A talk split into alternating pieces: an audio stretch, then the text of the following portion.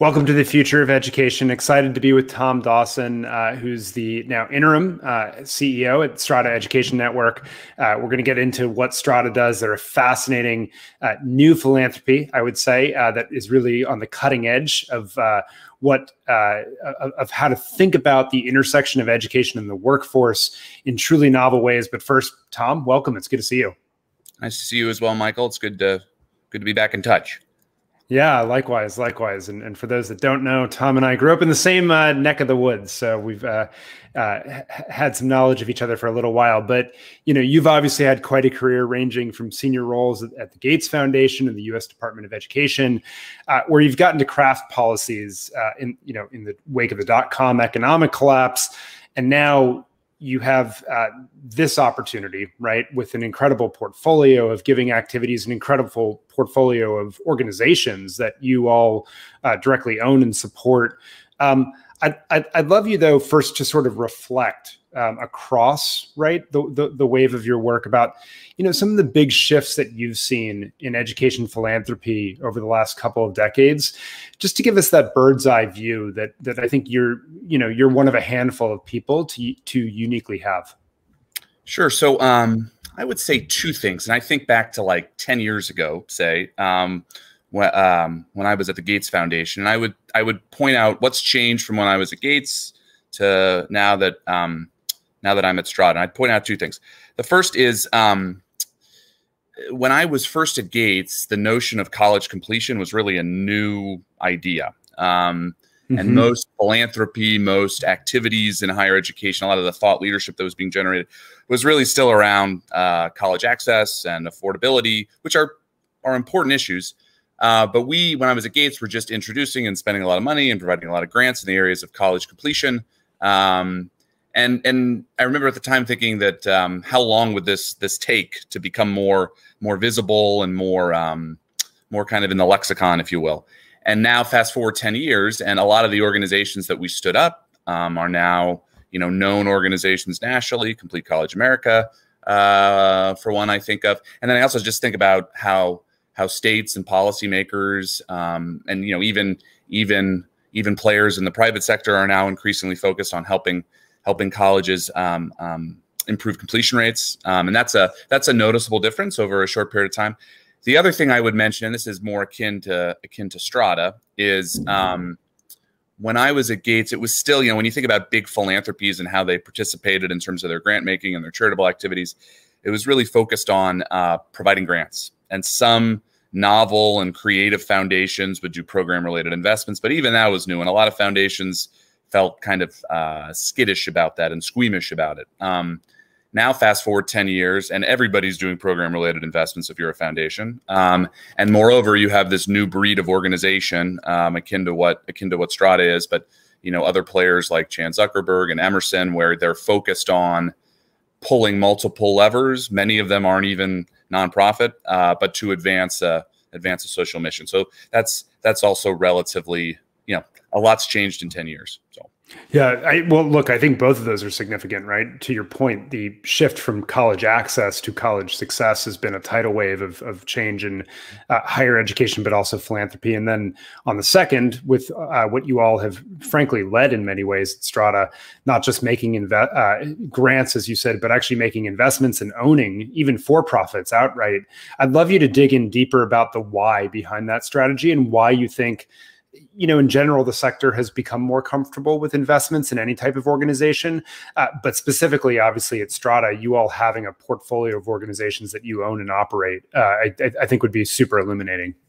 Sure. So, um, I would say that Strada, like a lot of organizations, um, like the kinds I mentioned um, that have moved into the space, say over the course of the last ten years, that are not foundations, um, they they're really interested in pulling multiple levers, not just grants. They're look, um, you know, they're largely sector agnostic, uh, whether it's working with for-profit players or governments or nonprofit entities. If you're in a field like education that's so heavily um, involved with and funded by the government, um, it's impossible to to to to take a um, sort of siloed approach. You have to um, you you you have to have a multi-sector approach And we think that being the type of organization we are, with the levers that we pull, is a much greater way of ultimately having impact and bringing to scale um, some of the some of the effective interventions for the target populations that we seek to serve. Uh, you know, if we're, if we're really interested in doing that, you have to have a sector agnostic, multiple sector, multiple lever type of approach. So. It, it, makes sense. Let's let's double click on that a little bit. So talk about, you know, you all call yourself Strada Education Network. It's not just a Strada Education uh, philanthropies or foundation or something like that. So talk a little bit more about that notion of network uh, and and why that's such an important concept. Because you alluded to it there, but I'd love to dig in a little bit more deeply. Sure. So um, network was very intentional. Um, both our name Strada, which in Italian means winding path, which is supposed to uh, connote, uh, unfortunately, the winding path that a lot of learners are on between transitioning between education and employment. But the network part's really important because there's both an internal network, so that's the that's the grants we make, that's the uh, investments that we make in outside parties, that's the affiliates that we operate, both nonprofit and for profit. But then there's also the external view of being a network, which is that you're working with parties that you may not directly directly influence. So um, I think of state governments, policymakers, um, but you need to have both an internal network approach and an external network approach again to have that kind of scale that we're um, that we're driving toward. So that's the you know the word network was um, both both Strada and network are really the most important two words in the three word uh, Strada Education Network title. So it's it's interesting though, right? Because I think most people would say, "Oh, education must be," but you're purposely expanding beyond uh, just education, recognizing that if you view education as a siloed problem, in effect, you're sort of going to miss the big reason why people enroll, the reason why it's so important in people's lives, and so that connection, sure, the meandering, but but I think actually what I like about it is, uh, as opposed to a lot of uh, efforts in education around oh everyone should be on a guided pathway or or you know everyone should have an IT or business certificate which is super mm-hmm. short term focused mm-hmm. it, it acknowledges that people you know do take pathways for life through life and they're going to be different from each other and more different than they ever were in the past where perhaps you'd stay at one company for for most of your career that that really is not uh, what most people are going to experience as they get out there so so I think it makes a, a heck of a lot of sense there but I guess what it it, uh, the, the shift from my perspective then is, um, you know, you're focused very intentionally on measuring that social impact uh, and thinking about that scale toward good, not just scale for its own sake, but toward an outcome. H- how do you all dig into the measurement around that? Because the more you're entangled, if you will, across the ecosystem, it seems harder to get to wrap your hands around that measurement.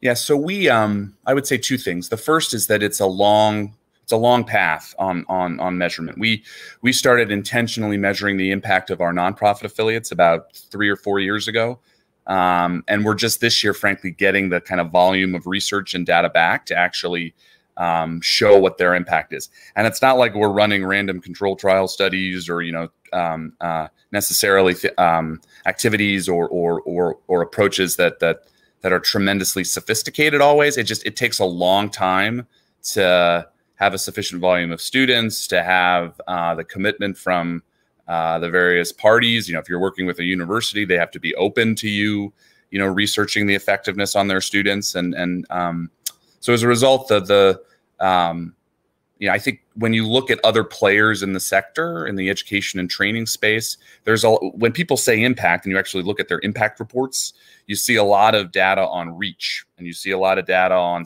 on on students served, for example. Those are all important things.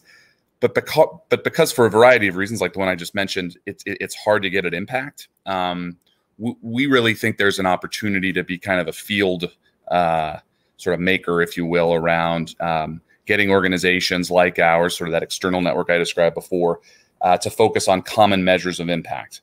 But before we can do that, we have to um, um, begin to, to, to, to, to discover and begin to, to, to generate results on the data, for example, that our, um, that our affiliates are, um, you know, our nonprofit affiliates that we own and operate are having. So we've started there. Um, and then our plan is to extend that to our investments. Those are the the the um, non-controlling investments that we that we don't own outright, and then also to include our grants as well. So we've started with you know that which we control the most, which are our affiliates, and we can um, you know we can work more closely with them to develop those kinds of impact measures. Um, and then we intend to expand that across the the variety of different activities that we're we're involved with. So, how, how much can you uh, have measures that are in common? I mean, you all support a diversity of organizations that have very different missions in many cases that operate in many different spheres. How much can you have metrics that are in common that bring these things together and unify, or, or how much do you really just need to have a, a wide net, if you will, that's more disparate?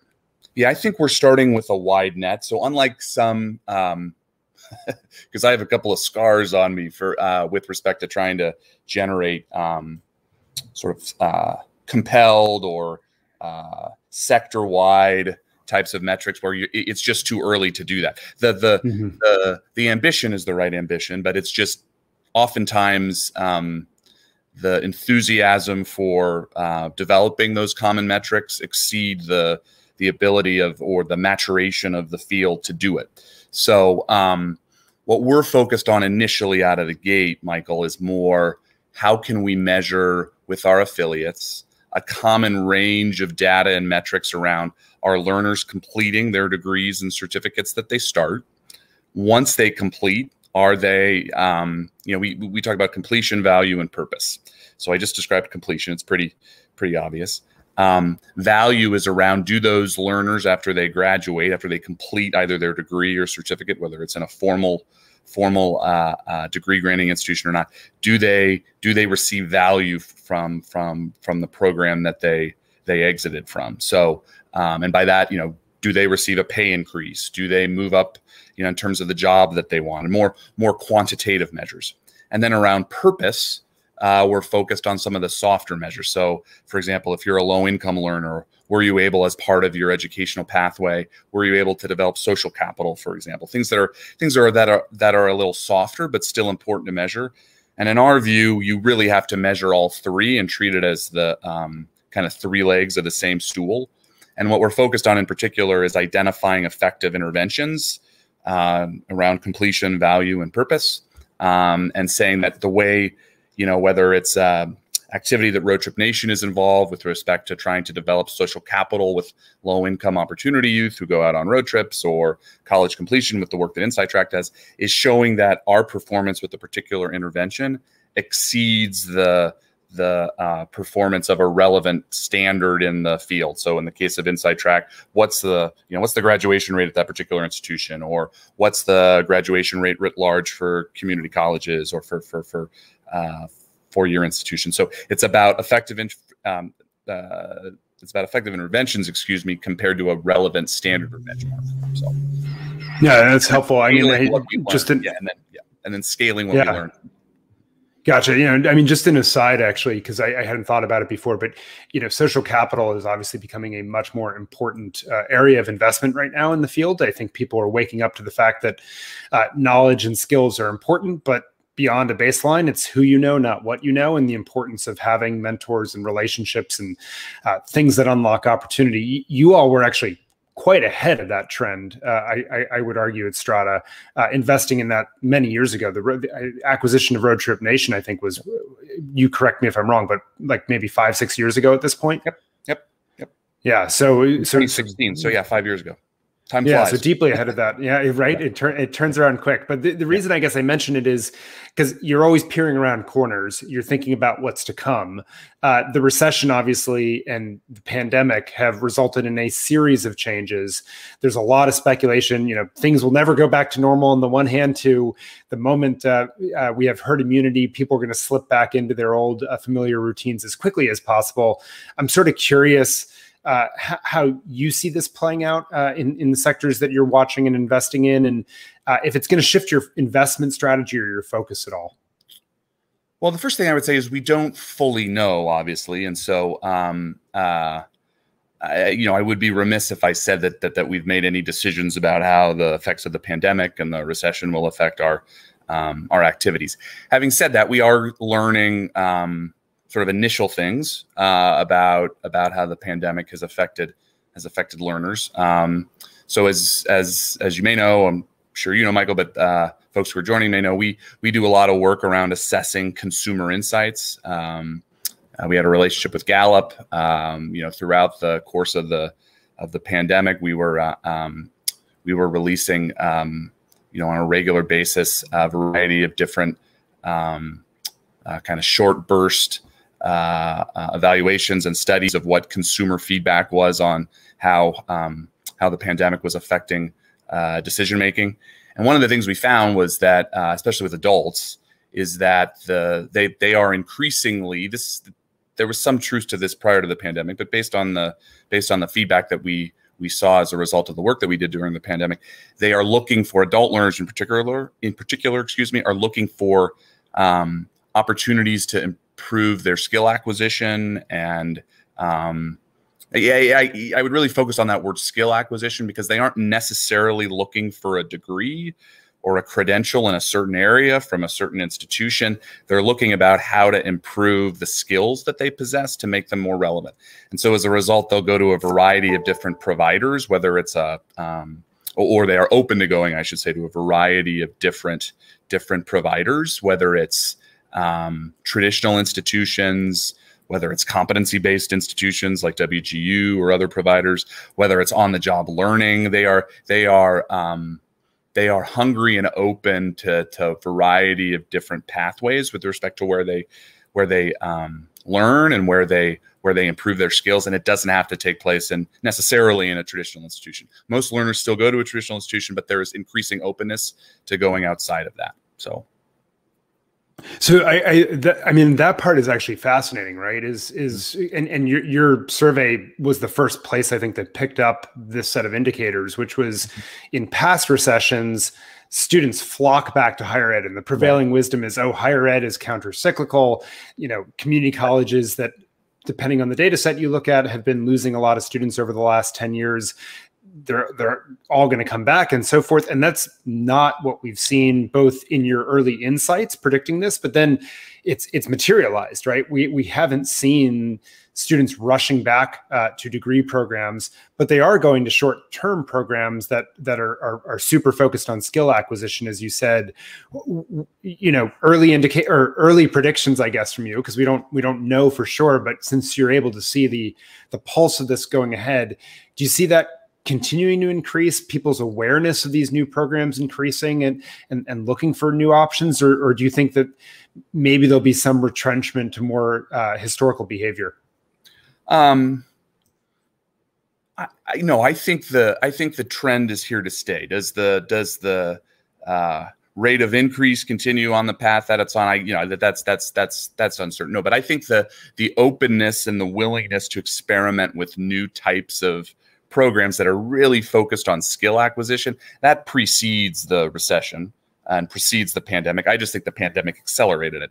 Um, and I think that's for a whole host of reasons. All the all the news and all of the frankly experience that a lot of learners have with um, you know excessive you know um, uh, excessive amounts of student debt or you know not having the time necessarily to go back for a for a full degree. You know, you know most students now are are are adult learners and they have families, they have jobs, uh, um, and the traditional way of going to education that I went to school and you went to school is is is is not relevant for um, an increasing and growing share of learners. So no, I think it's here to stay. I think the part that will be really interesting and the part that we're seeing evidence of, particularly with some of our investments and some of the work with our our affiliates, is that traditional institutions we tend to. I would caution about viewing them skill acquisition and traditional institutions as being mutually exclusive. I think we're seeing a lot of evidence that the the more entrepreneurial and thoughtful traditional institutions are moving increasingly into the skill acquisition space. So whether it's acquisition of boot camps or whether it's um, just just a variety of different different um, approaches that creative entrepreneurial institutions are are moving into. And so i think you'll see increasingly a lot of those institutions becoming responsive not all of them but the the creative ones the ones that will ultimately win the day are the ones i think that will um, be open and be flexible and and and and increasingly adopt some of these practices that that adult learners show they're interested in around skill acquisition. So Yeah, and obviously Southern New Hampshire University acquiring sure. Kenzie recently is a textbook example uh, of of yep. that. Uh, and and this is a topic I'm super interested in. Obviously, from my my book choosing college, I guess it's on the other shoulder. But the uh, but the uh, uh, you know in terms of why do students take these actions, but you also have invested a lot in research and understanding, uh, if you will, the demand part of the economy in terms of the skills that are actually desired. Emsi is is an investment you you all have in your portfolio. Uh, can you talk a little bit about what you're starting to see in, in, in the data itself around what the labor market uh, is valuing and how these short-term programs uh, you know do or don't contribute toward that i, I, I think in particular uh, and, and, we'll start to shift to the washington d.c lens and, and a little bit of uh, some, some of the policies and so forth but you know there's a lot of people that want more support for short-term programs. At the same time, uh, I had two secretaries of education on my podcast uh, uh, just a few weeks ago, and they were both skeptical about extending to shorter than 15-week programs because the data historically hasn't been that good. Uh, but you know, data lags by definition, right? So, so what what, you, what are you all learning uh, from from that resource of Emsi and, and and any other feelers you have out in the marketplace around what's being asked by employers and, and, and sort of outcomes uh, from these different types of skill based programs?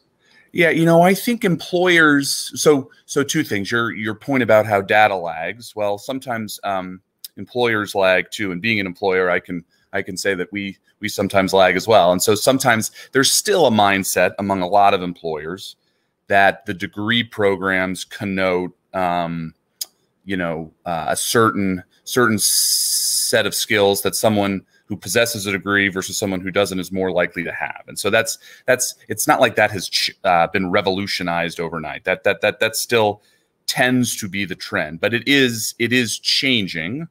Um, and I think a lot of employers are growing frustrated. Um, you know, are growing growing frustrated with um, sort of the glacial pace of change and a lot of uh, tr- traditional higher education. So I would say that that um, based on what we see, most employers still um, still have that preference for the degree. The data uh, bears that out over time. But I think because data does lag, to your point, and employers sometimes lag too in their hiring practices, it is changing, and it's changing more quickly um, than than than it has in the past. Um, with respect to your your question around um, policy, um, you know, Strada doesn't doesn't have a defined policy agenda on that question you posed.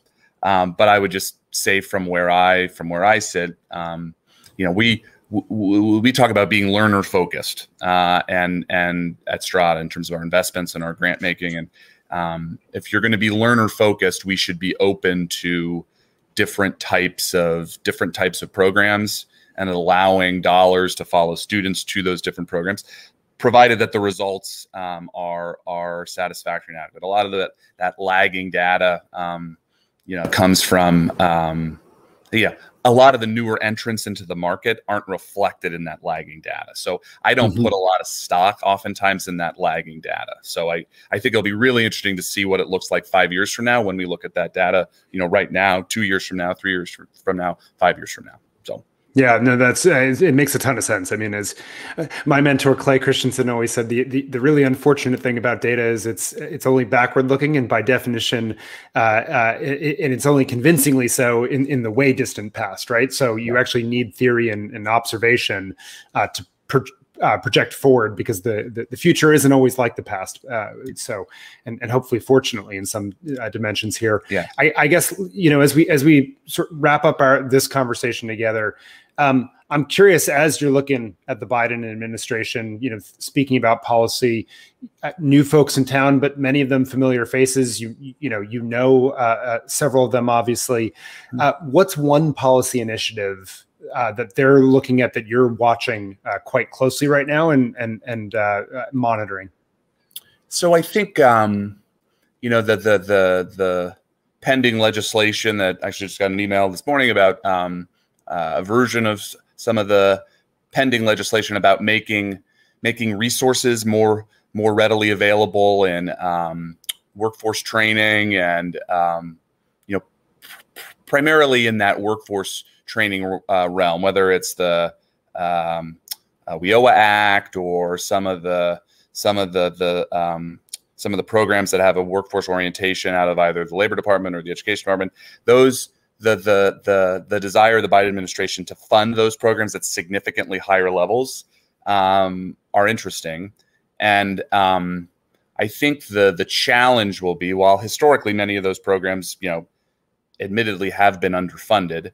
Um, I think the challenge will be that what from what we see, um, most learners um, when it comes to career navigation and um, you know the transition between education and employment they suffer from what we call a first mile problem, which is they don't know where to go to get the information that they need to make relevant career decisions. Um, so that's why we invest in things like Road Trip Nation, which is all about solving that first mile problem, which is I have an interest in a particular field, or um, you know, I'm I'm vocationally inclined to um, be an engineer or an artist, or a, what's a what's a career path that will allow me to have a livable wage and provide for my family, um, uh, but still, you know, be true to what I'm interested in and what's the, you know, what's the educational path I need to be on to do that. The, the, the challenge with uh, the significant increase in resources is it will provide a lot more money, but it doesn't really get at that first first issue, which is um, there's still really siloed activity between education and employment. That's the what, despite all of the improvements that we've made, that there's still that siloed uh, approach to education and and and uh, workforce development, and simply pouring more money into one or more of them will not address the first mile problem. And I, I, I think there are limits to what government alone can do on that. It's not really their fault, but that's why you need to have this multi-dimensional uh, approach with foundations, with organizations like ours, with for-profit players, and with government. So.